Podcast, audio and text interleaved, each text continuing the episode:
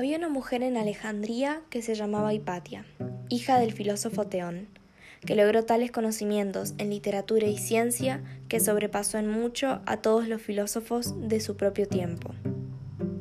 Hipatia vivió en los siglos IV y V, entre los años 370 y 415, cuando la intolerancia religiosa se pagaba con la muerte de los que pensaban distinto. Era clara, era precisa en sus enseñanzas, era querida y respetada.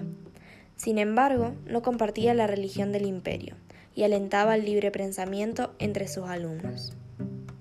Al igual que Sócrates, 800 años antes en Atenas, Hipatia caminaba por las calles de Alejandría y enseñaba gratuitamente a todo aquel que le pidiera un consejo.